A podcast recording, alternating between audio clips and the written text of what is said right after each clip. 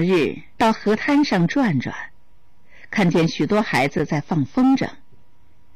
一根根长长的引线，一头系在天上，一头系在地上。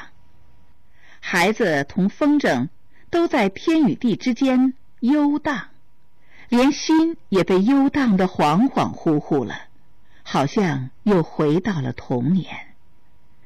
儿时的放风筝，大多是自己的长辈或家人编扎的，几根削得很薄的篾。用细纱线扎成各种鸟兽的造型，糊上雪白的纸片，再用彩笔勾勒出面孔与翅膀的图案。通常扎的最多的是老雕、美人儿、花蝴蝶等。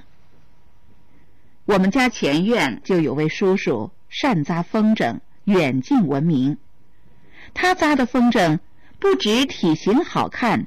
色彩艳丽，放飞的高远，还在风筝上绷一页用蒲苇削成的膜片，经风一吹，发出嗡嗡的声响，仿佛是风筝的歌唱在蓝天下播扬，给开阔的天地增添了无尽的韵味，给迟荡的童心带来几分疯狂。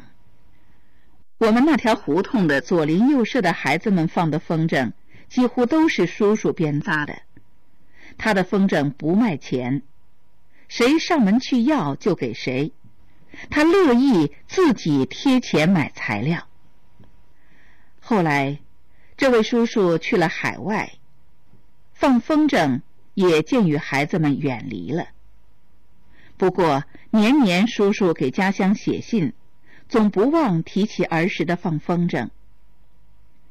香港回归之后，他在家信中说道：“他这只被故乡放飞到海外的风筝，尽管飘荡游弋、惊目风雨，可那线头一直在故乡和亲人手中牵着。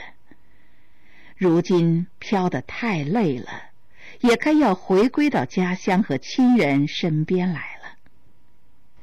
是的，我想，不光是叔叔，我们每个人都是风筝，在妈妈手中牵着，从小放到大，再从家乡放到祖国最需要的地方去呀。